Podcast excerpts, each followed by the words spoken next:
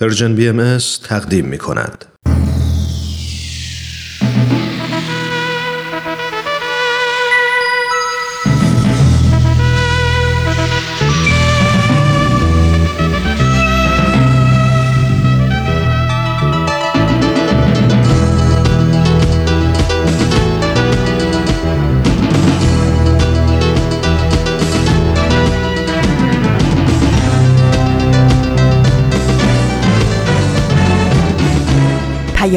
دوست. برنامه ای برای تفاهم و پیوند دلها.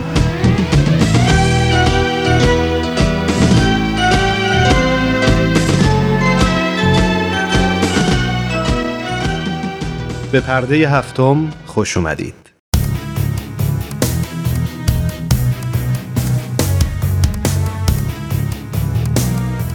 من ایمان ملکوتی هستم و امروز جمعه ششم دی ماه 1398 خورشیدی برابر با 27 دسامبر 2019 میلادیه.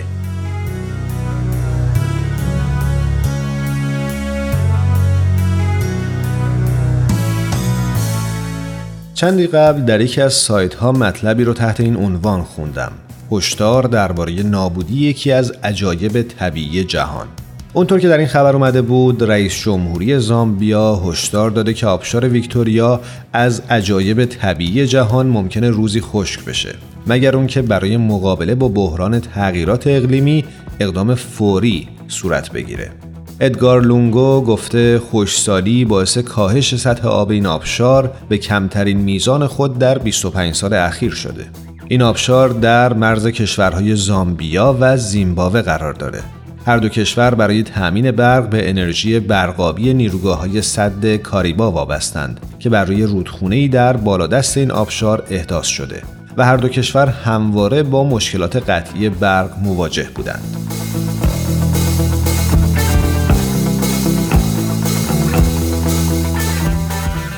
این آبشار در فصل خشک معمولا بی آب میشه اما مسئولان میگن که امسال کاهش سطح آب آبشار بی سابقه بوده وزارت محیط زیست، اقلیم و گردشگری زیمبابوه اعلام کرده که متوسط حجم آب آبشار در سال 2019 حدود 50 درصد کاهش پیدا کرده.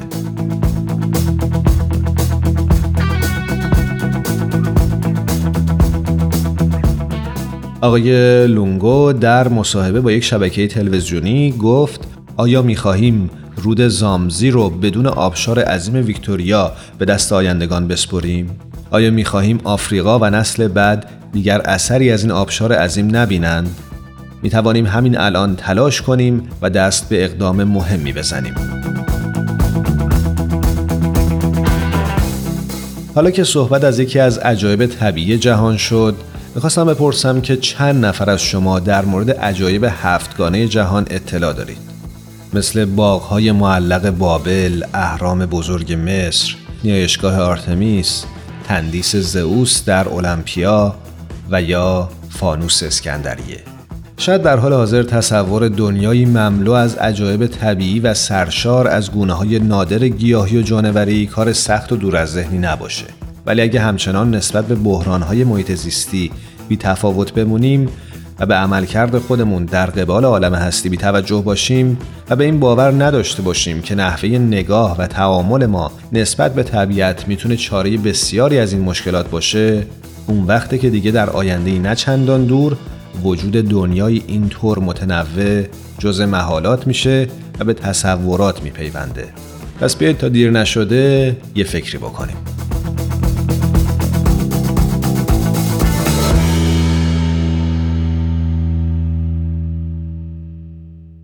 با پرده هفتم همراه بمونید.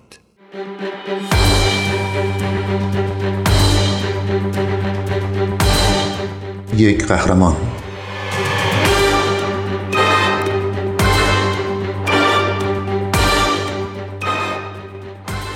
Plastic pollution is the problem. آلودگی پلاستیکی موزله سواحل مثل تور میمونن پلاستیک رو به دام میندازن گونه های دریایی اصلا چاره ای ندارن. ما باهاشون مبارزه می‌کنیم. به زیستگاهشون به غذاشون حمله می‌کنیم. اونا سرانجام میمیرن. پلاستیک در اقیانوس یک عامل کشنده است. او این کار کثیف رو انجام میده تا پلاستیکا رو از درون اقیانوس ها بیرون بیاره. افروز شاه وکیلی در شهر بامبی است که چهار سال آخر هفته ها بیکار نبوده. ولی این وقت و صرف نوشتن دعاوی حقوقی و یا آمادگی برای دادگاه نکرده. هدفش نجات اقیانوس ها از آلودگی پلاستیکیه. وقتی در سال 2015 به ساحل ورسووا در بامبی نقل مکان کرد کار مورد علاقش رو پیدا کرد. زمانی که بچه بود اونجا بازی می کرد و الان از دیدن این همه تغییر بسیار ناراحت می شد. از نظر من سواحل اقیانوس رابط ما با طبیعته. ورسووا یه ساحل تمیز و زیبا بود. من در دوران کودکی به اینجا می و بازی می کردم ولی مدت طولانی از این ساحل دور بودم. در مارچ سال 2015 به اینجا نقل مکان کردم و کل ساحل با فرشی از پلاستیک پوشیده شده بود. برای اولین بار در زندگیم دلم نمی‌خواست نزدیک آب باشم چون زباله ها حدود یه متر و نیم روی هم انبار شده بود. با فکر اینکه این مشکل آلودگی توسط ما ایجاد شده، شروع به تمیز کردن ساحل کردم. وقتی این کار رو شروع کردم یه کار شخصی بود. با خودم گفتم انجام این کار برای یک نفر به تنهایی بسیار سخته چرا این اقدام شخصی رو با دیگران انجام ندم سالانه بیش از 8 میلیون تن پلاستیک وارد اقیانوس ها میشه که معادل تخلیه یک بار کامیون آشغال در هر دقیقه است. این جنبش تا به حال به پاکسازی 60 میلیون پوند آشغال از سواحل و آبراهای بامبی کمک کرده. این کار برای شاه اغلب یک اقدام شخصی بوده ولی توجه جهانی رو به خودش معطوف کرده. بعد از اینکه در سال 2016 از طرف سازمان ملل به عنوان قهرمان زمین معرفی شد هنرمندان بالیوود و سیاستمداران به این جنبش پاکسازی پیوستند. یک قهرمان.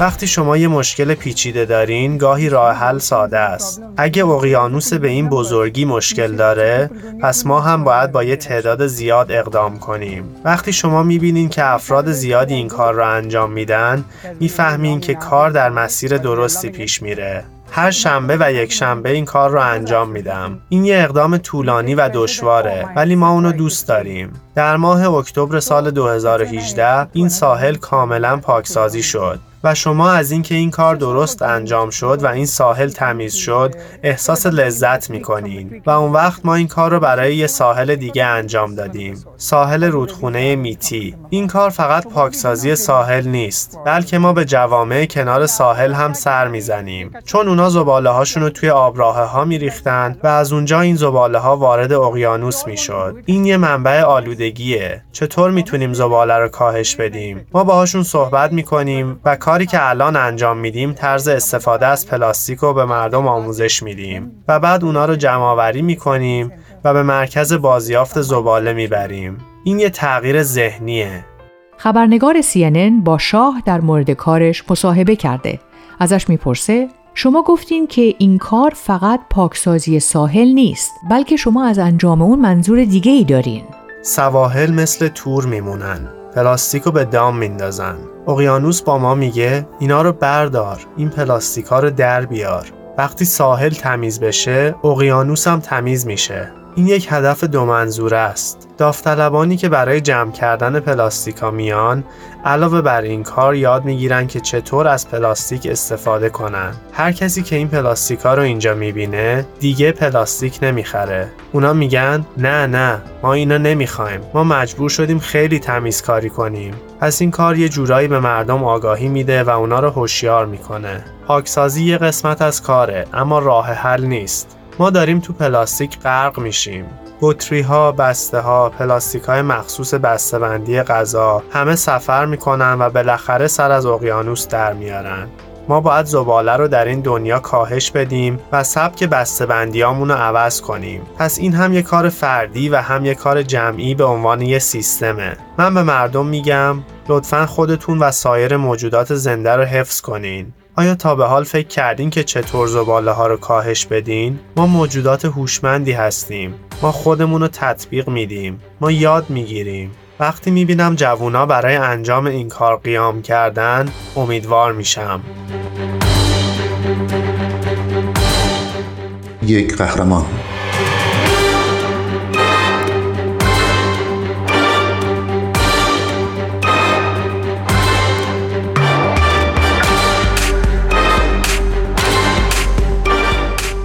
شما پیامتون رو به دانش آموزان هم میرسونین. این درسته؟ دو بار در هفته به مدارس و کالج ها میریم. احساس می‌کنم ضرورت داره که با این جوونا باشم و بهشون در مورد آلودگی پلاستیکی آموزش بدم. من به این کار به منزله خلق پیشگامان و رهبران آینده نگاه می‌کنم.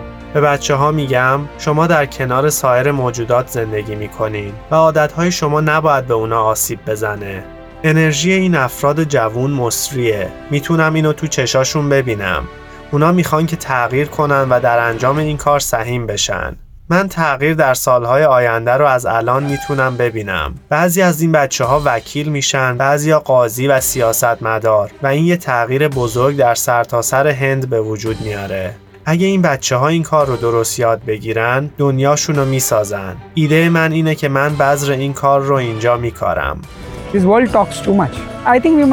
این دنیا حرف زیاد می‌زنه. به نظر من ما باید کمتر حرف بزنیم و بیشتر اقدام کنیم. هر شهروند این کره خاکی باید برای یه مدت طولانی در اینجا زندگی کنه. اینکه ذهن و قلبمون رو آماده کنیم آسونه ولی این اقدام باید شروع بشه. برگرفته از سایت CNN Hero اگه دوست دارید با قصه قهرمان این هفته ما بیشتر آشنا بشید یه سری به شبکه های اجتماعی و کانال تلگرام Persian BMS بزنید. یادتون نره که قسمت های دیگه این مجموعه رو هم می‌تونید در وبسایت Persian BMS بشنوید.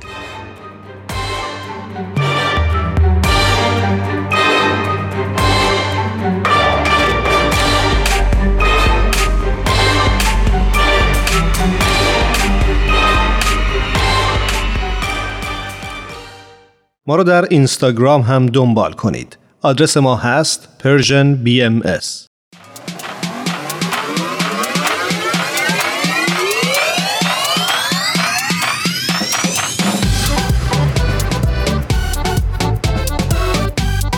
تا حالا به ارزش ثانیه ها فکر کردی؟ گاهی اوقات مسیر زندگیت می‌تونه توی چند ثانیه عوض بشه شنیدن یه صدا، دیدن یه تصویر، خوندن یه خبر همه و همه می‌تونه یه شروع تازه باشه.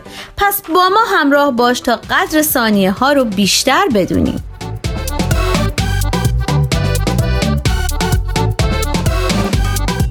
چند ثانیه با شما؟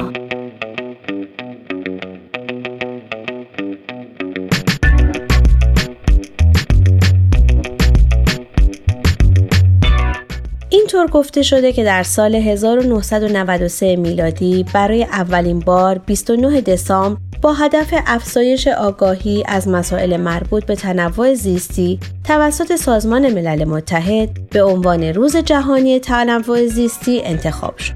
اما بعدها در سال 2000 میلادی این روز به 22 می تغییر پیدا کرد. در تعریف تنوع زیستی این چنین آمده تنوع زیستی به طور کلی شکل‌های گوناگون حیات در روی کره زمین رو شامل میشه و به طور تخصصی تر تنوع زیستی رو مجموعه ای از ذخایر ژنی موجود در یک گونه و یا یک اکوسیستم می‌دونن که حاصل صدها میلیون سال تاریخ تکامله.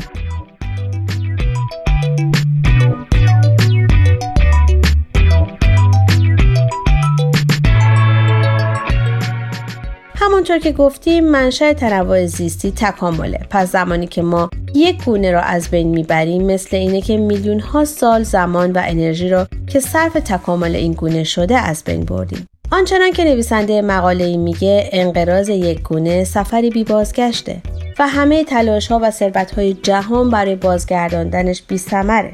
ولی چرا حفظ تنوع زیستی برای ما انسان ها اهمیت داره؟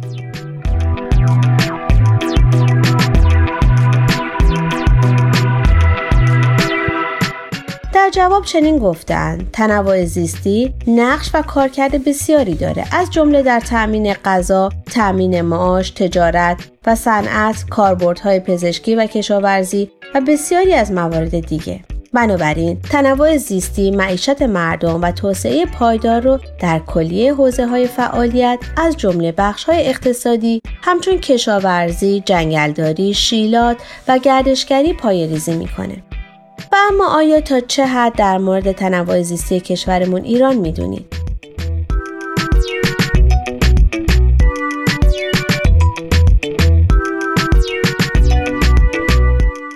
در مقاله اینطور آمده تنوع زیستی ایران به دلیل تضادهای گسترده اقلیمی، پیشینه تاریخی زیستی و توان بالای گونه‌زایی زیستگاه های مساعدی رو در جهت استقرار گونه های متنوع گیاهی و جانوری به وجود آورده.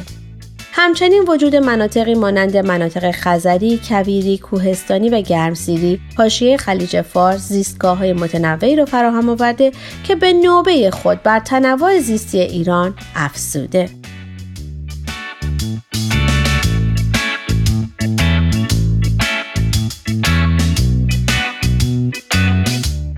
به گفته مدیر کل دفتر حیات وحش سازمان حفاظت محیط زیست ایران به لحاظ تنوع زیستی جزو 20 کشوریه که تنوع زیستی قابل ملاحظه ای داره. ولی این در حالی است که متاسفانه عوامل زیادی این مهم رو در کشور به چالش کشونده و تهدید می‌کنه. به طور مثال در بحث بحران آب بیش از 90 درصد چالش در این خصوص بر اثر مدیریت غلطه. و یا در بحث آلودگی هوا با چالش ریزگردها و آلاینده ها مواجه هستیم. به گفته او با وجود اینکه سالها طول می‌کشه تا یک سانتی متر خاک به وجود بیاد ما در کشورمون با خروج غیرقانونی خاک و فرسایش اون روبرو هستیم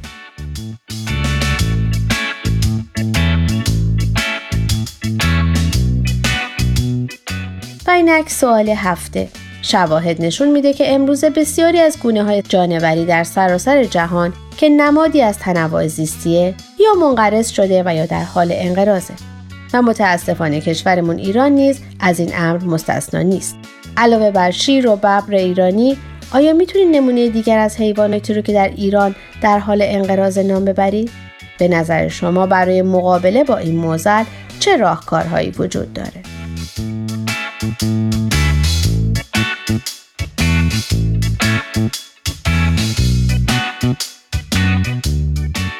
شما می‌تونید از طریق آدرس ما در تلگرام ادساین پرژین بی ام و همچنین ایمیل info at persianbms.org با ما تماس بگیرید.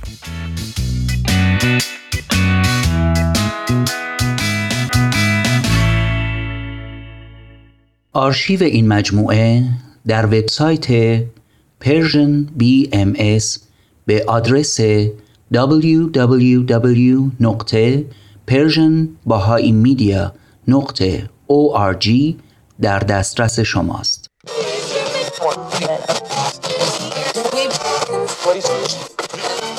اگه امروز حالت خوبه اگه یه عالمه انرژی مثبت داری اگه حس خوبی داری و دلت نمی‌خواد که اونو از دست بدی اگه می‌خوای برای شروع هفته تازه انگیزه داشته باشی فقط کافیه که فرکانس ذهنتو روی موج مثبت رادیوی ما تنظیم کنی.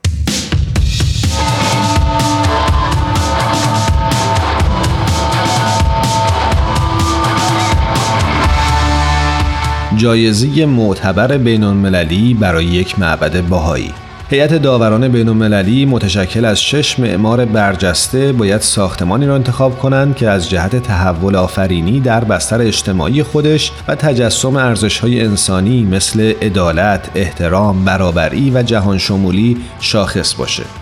این انتخاب از میان مجموعی فوق‌العاده از ساختارهای معماری از سراسر دنیا صورت می‌گیره که تونستند زندگی اجتماعی جوامع اطراف خودشون رو تحت تاثیر قرار بدن.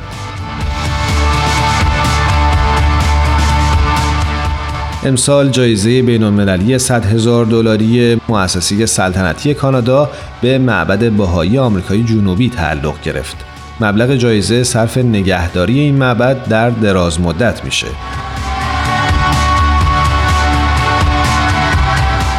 معبد بهایی آمریکای جنوبی که به سفارش بیت العدل اعظم عالی ترین شورای حاکمی جامعه جهانی بهایی و با طراحی معمار کانادایی سیامک حریری ساخته شده تبدیل به یادواری نمادین از وحدت در سانتیاگو و فرای مرزهای اون شده.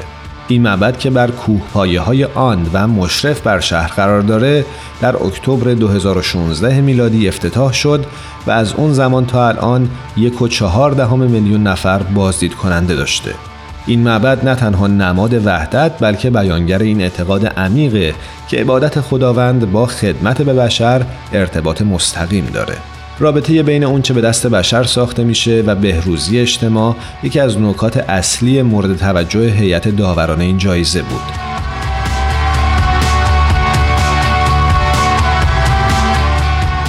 دیار موید ناش رئیس این هیئت عنوان می‌کنه سه پروژه معماری به دلیل تاثیر تحول آفرینی که بر جوامع خودشون داشتند به عنوان فینالیست برگزیده شدند. معبد بهایی پروژه‌ای مربوط به جامعه بود. داوطلبین بیشماری روی اون کار کرده بودند. شبیه اون چیزی که در یک پروژه محلی در یک روستای کوچیک اتفاق میافته، اما این بار در یک سطح جهانی.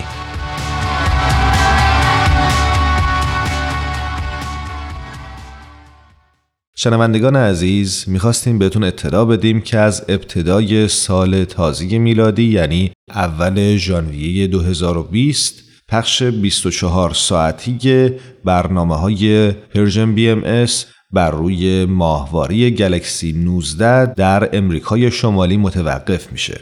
شما شنوندگان عزیز در امریکای شمالی همچنان می‌تونید از طریق وبسایت و اپلیکیشن Persian BMS با ما همراه باشید. لازمه یادآوری بکنیم که پخش ماهواره‌ی برنامه های Persian BMS در ایران و خاور میانه مثل گذشته ادامه خواهد داشت و دوستانمون در این مناطق می‌تونن از طریق وبسایت، اپلیکیشن و همینطور ماهواره Hotbird به برنامه های این رسانه گوش کنند.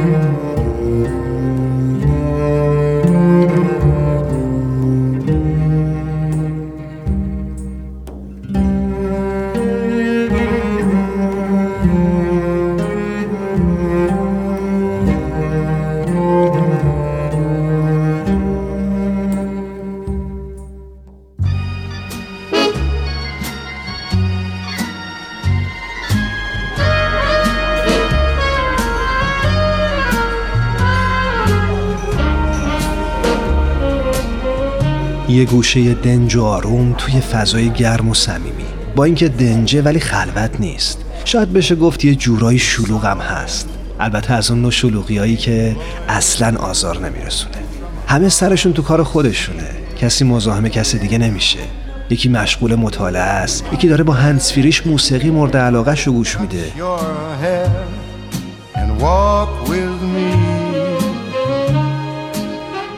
چند نفری هم اون طرفتر دور یه میز نشستن و سخت گرم صحبتن.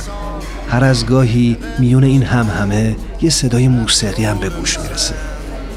گوشه گوشه اینجا رو دوست دارم ولی مکان محبوبم فقط و فقط اون میز آلبالویی گرد و کوچیک کنار پنجره است.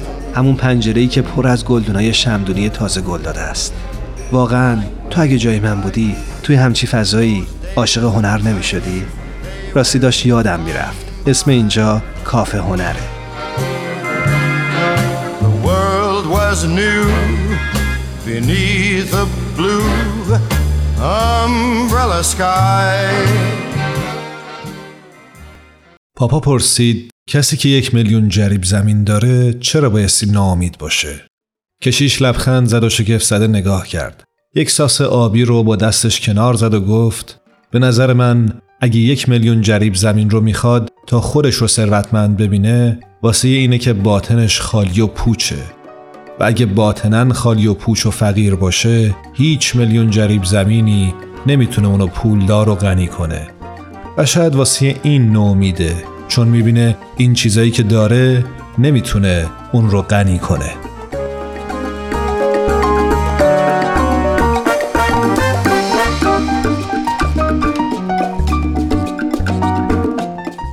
بخشی از رمان خوشه های خشم رو شنیدید به قلم جان شتاینبک نویسنده فقید امریکایی. جان شتاینبک در سال 1902 در کالیفرنیا به دنیا آمد. پدرش خزاندار و مادرش آموزگار بود. بعد از تحصیل علوم در دانشگاه استنفورد در سال 1925 بدون اون که دانشنامه‌ای دریافت کرده باشه دانشگاه رو رها کرد و به نیویورک رفت. در این شهر خبرنگاری کرد و بعد از دو سال به کالیفرنیا برگشت. مدتی به عنوان کارگر ساده متصدی داروخونه و به کارهای دیگه پرداخت و به همین سبب با مشکلات کارگرها آشنا شد.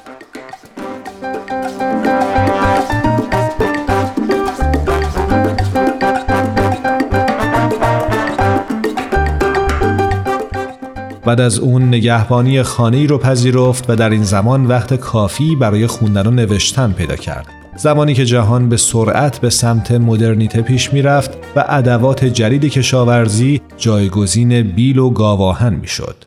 او در این زمان در اندیشی غم و درد و رنج انسانها بود.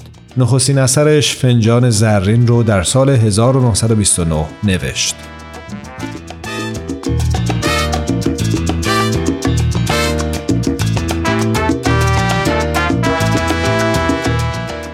نگاه انسان دوستانه و دقیق او به جهان اطرافش و چهره رنج کشیده خودش سبب درخشش او در نوشتن آثاری چون موشها آدمها و خوشه های خشم شد. خوشه های خشم در سال 1939 منتشر شد و جایزه پولیتزر رو از آن خودش کرد. اشتاینبک به سبب خلق این آثار جایزه نوبل سال 1962 رو هم از آن خودش کرد.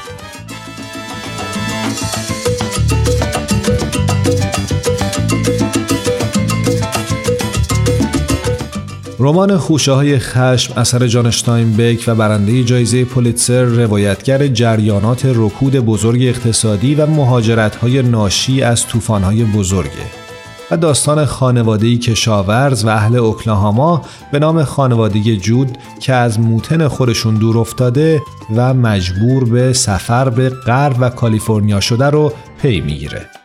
از دل رنج ها و مهنت های این خانواده و برخوردهای مکرر اونها با واقعیت تلخ دوگانگی و عدم اتحاد کشورشون داستان شکل می‌گیره که بسیار انسانی و باورپذیره و در عین حال شگرف و وسیع. قصه با دید اخلاقی و پرداخت به جزئیات و در عین حال صاف و بدون پرده. حکایتی تراژیک ولی در نهایت تکان دهنده و امیدبخش.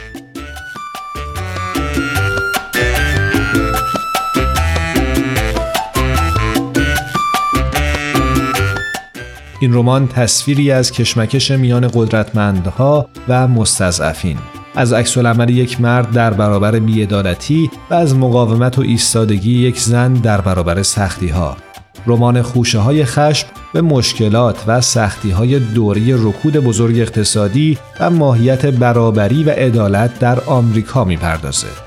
این رمان بسیار قدرتمند از اشتان بیک با روایت درگیر کننده با شکوه و واقع گرایانه خودش آمریکایی ترین اثر در بین آثار کلاسیک امریکا در نظر گرفته میشه.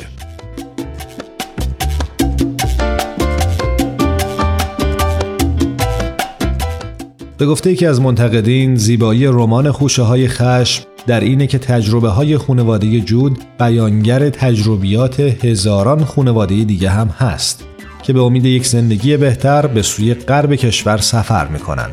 چنین تجربه های مشترکی در زمینه های تاریخی هم دیده میشه که در همون آغاز رمان نمود پیدا می‌کنه و در ساختار خود رمان حضور داره.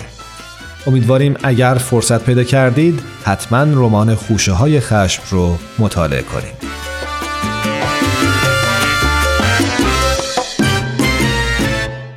نسیم، بدی، تارا، آزین، فرح، میساق و الهام از تهیه کنندگان برنامه پرده هفتم هستند.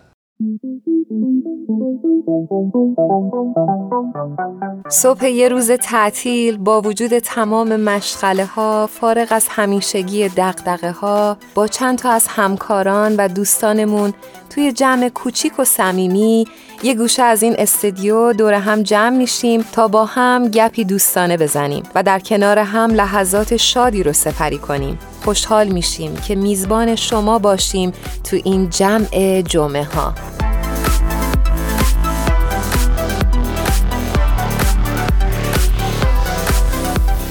ایمان خوبی؟ قربونت مرسی. تو چطوری؟ مرسی قربانت. منم خوبم. فقط خیلی خیلی مشغولم. مشغول چی؟ امیدوارم که مشغول کار خوب باشی. آره دیگه. آخر سال دیگه بابا. خیلی آدم سر شلوغه. نمی‌دونم تو سر شلوغ نیست؟ آخر سال میلادی دقیقا درست میگی. من والا یه عادتی دارم. همیشه آخر سال و این روزها که میشه دوست دارم یه نگاهی بندازم به گذشته و اون سالی که گذشت و ببینم که توی این 365 روزی که پشت سر گذاشتم چه اتفاقایی افتاد کجا می‌تونستم تصمیمای بهتری بگیرم کجا می‌تونستم بهتر عمل بکنم و کجاها شاید خوب عمل کردم. به خودم کردیت میدم به خودم کوهن مثبت میدم. میگم که خب اینجا هم خوب عمل کردی در عین حالی که مثلا اونجاها عمل کرده قابل انتقاده. چه جالب. آفرین آفرین. چه کارهای خوبی می‌کنی. حالا واقعا کارنامه اعمالت خوب بوده. فکر می‌کنم همیشه مردود شهریور میشم. نه همین که اینو میگی نشون میده که رو به رشدی. آره به قول سریال پایتخت رو به رشدیم همیشه. آره رو به رشدیم. داشتم فکر می‌کردم که سال پیش یعنی سالی که گذشت برای جامعه باهایی هم یه سال خیلی مهمی بود. از این جهت که ما جشن دیویستومین سال تولد حضرت باب رو داشتیم و به نظرم خیلی جنب و جوش عجیبی توی دنیا صورت گرفت. درست میگی. همونطوری که دو سال قبل یعنی در سال 2017 جشن دیویستومین سالگرد تولد حضرت بهاءالله رو داشتیم. سال گذشته میلادی هم دیویستومین سالگرد تولد حضرت باب مبشر آین باهایی رو جشن گرفتن بهاییان در سراسر دنیا و فکر می‌کنم در تقویم و تاریخ بهایی سال گذشته سال مهمی محسوب میشه. دقیقا. جالب بود و سال خیلی فعال و پر از کار و پر از کارهای خوب خوب داشتیم. و فکر می‌کنم که همه دوستانی که فرصت پیدا کردن در این جشن شرکت بکنن و یا دوستانی که به طریقی با این جشن آشنا شدن و با این مراسم آشنا شدن فیلم بامداد تابان رو که به همین مناسبت ساخته و تهیه شده بود رو تماشا کردن. بله من فکر کنم پنج بار دیدم. پنج بار. آره پنج بار دیدم و واقعا لذت بردم. و دیگه این آخری ها فکر کنم خیلی از دیالوگا رو حفظ شده بودم. آره فیلم خیلی خوبی بود. فکر می‌کنم که خیلی برای زحمت کشیده شده بود. تصویر برداری های خوب داستانگویی بسیار قوی تدوین بسیار عالی. و فکر می‌کنم که باید به تیم تهیه کنندش واقعا تبریک گفت و بهشون گفت دست مریض و امیدوارم که کارهای این چونینی بیشتر انجام بشه. اتفاقا ایمان خوبه که در مورد این فیلم تو این برنامه صحبت بکنیم به خاطر اینکه این فیلم یه بخش خیلی مهم و اساسی رو توی جشنهای دیویستومی سال ایفا کرد. و خیلی فکر کنم تاثیرگذار بود و خیلی نگاهش خیلی جالب بود و در موردش صحبت کنیم یکم. حتما یه موسیقی کوتاه بشنویم تا فکر می‌کنم بچه های اتاق فرمان آماده بشن یه ساند بایتی یا یه گوشه های از فیلم رو صداشو برای اون پخش بکنن و بعد راجبش صحبت بکنیم. مرسی بریم بشنویم.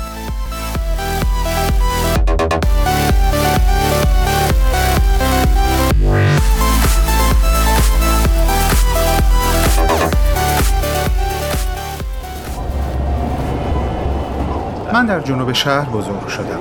مادرم سیاه پوست و پدرم سفید پوست بود. بیشتر دوران کودکیم با مادرم گذشت. توی محله هایی که تقریبا همه ساکنین اون سیاه پوست بودن زندگی می کردیم و مدرسه سیاه پوستا می رفتم آمریکایی های آفریقایی تبار در نظام اجتماعی حاضر تحت ظلم هستند نظمی که از ابتدا برای رفاه و سعادت اونها تحریزی نشده. چطور مسئله تعصب و بیعدالتی نژادی رو حل خواهیم کرد؟ چطور می‌تونیم نظمی ایجاد کنیم که امکان رفاه مادی و معنوی رو برای همه مردم فراهم کنه؟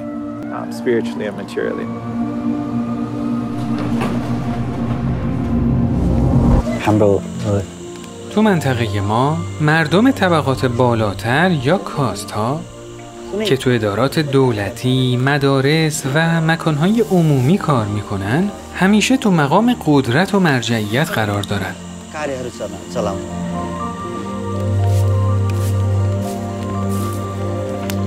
به همین دلیل ثروتمندا ثروتمندتر میشن و فقرا فقیر و فقیرتر.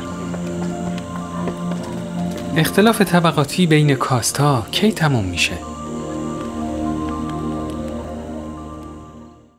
خب این بخشایی که شنیدیم برای من یه خاطره رو هم زنده کرد.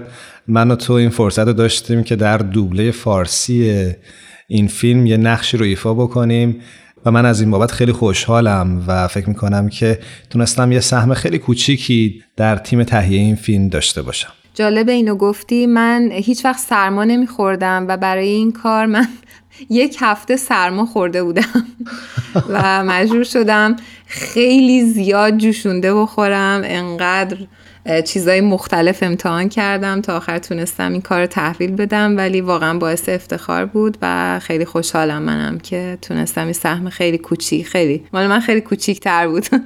ولی آره توی این فیلم یه نقشی داشته باشیم.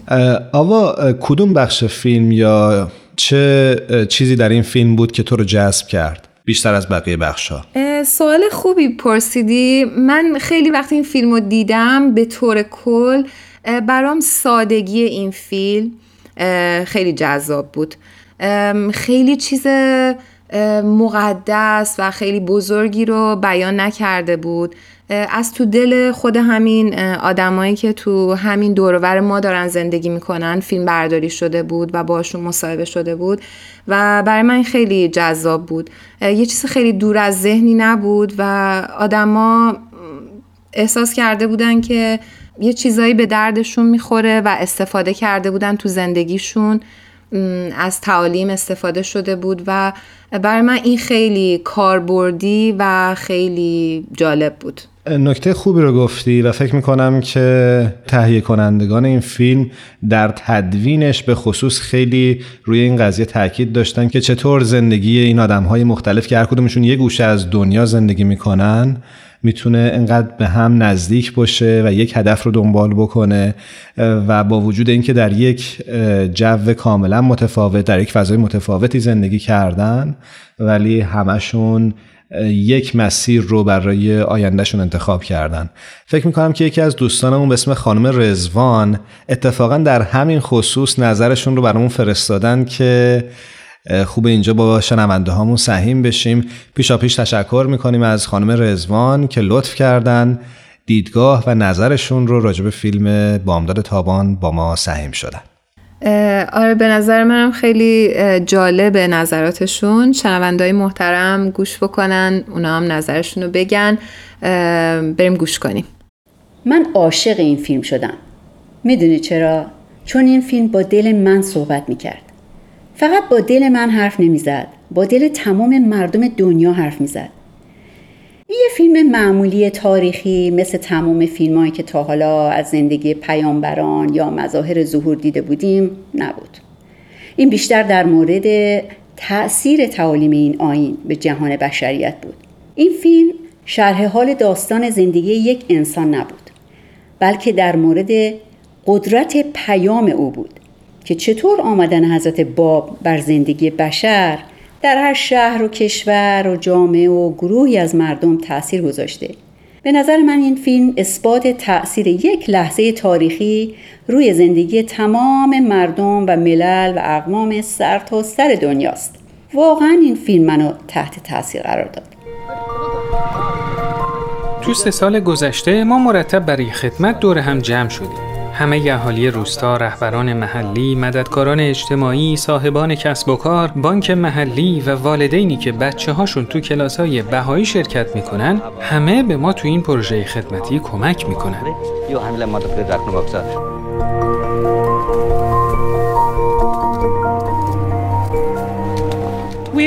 ما اینجا دور هم جمع شدیم تا برای خانوادهمون یه ناتو درست کنیم.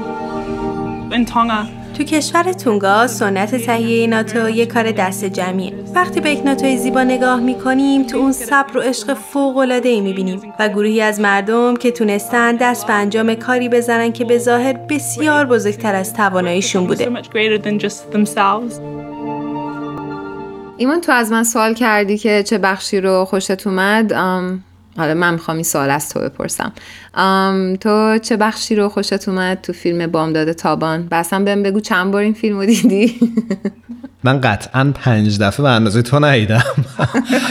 اما فکر می‌کنم یکی دو بار هم موقع اجرا دیدم زمانی که داشتیم برای دوبلش تلاش می‌کردیم و یک بارم بعدا کار تمام شده رو دیدم.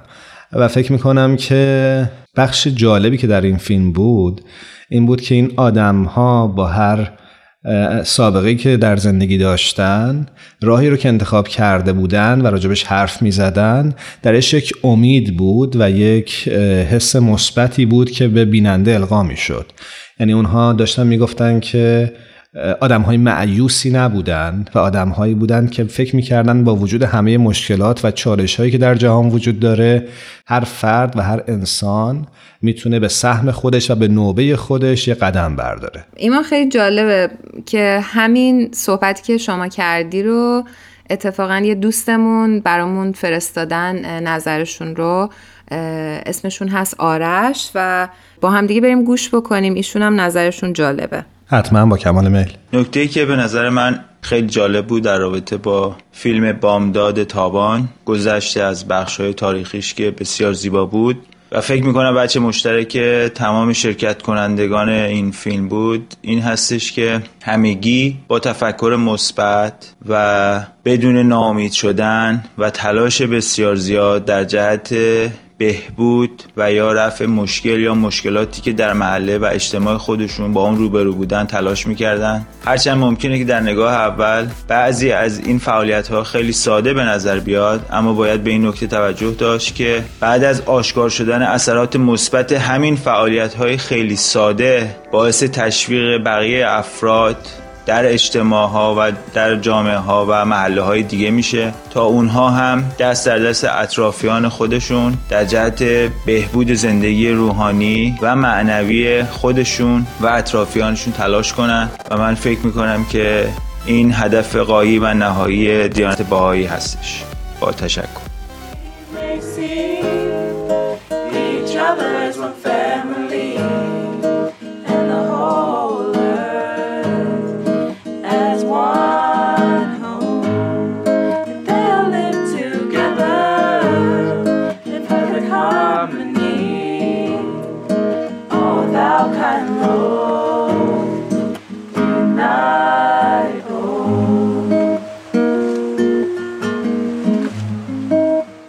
ای کاش که فرصت برنامهمون بیشتر بود آوا و بیشتر می‌تونستیم راجع به این فیلم صحبت بکنیم.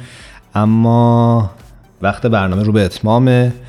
به هر حال تو این آخرین برنامه پرده هفتم و جمع جمعه ها در سال 2019 میلادی براتون آرزو می‌کنیم که سال آینده پر باشه از اتفاقهای خوب و لبخند و بتونیم هر کدوممون به سهم خودمون قدمی برای تغییر دنیای اطرافمون برداریم. منم براتون آرزوهای خوب خوب می‌کنم. امیدوارم از ته دل بخندید و امیدوارم همونطور که ایمان جان گفتن یک قدمی بتونیم امسال سال جدید بتونیم برای دنیامون برداریم که حالش یه مقدار بهتر بشه. خدا نگهدارتون. خدا حافظ.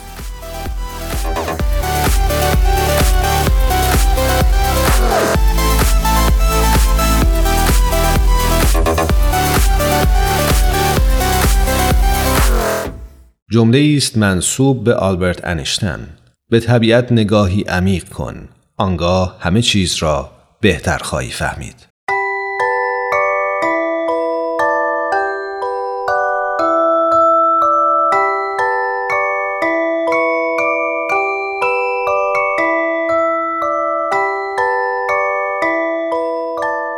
ام استودیوز به سفارش رادیو پیام دوست این برنامه را براتون تهیه کرده بود.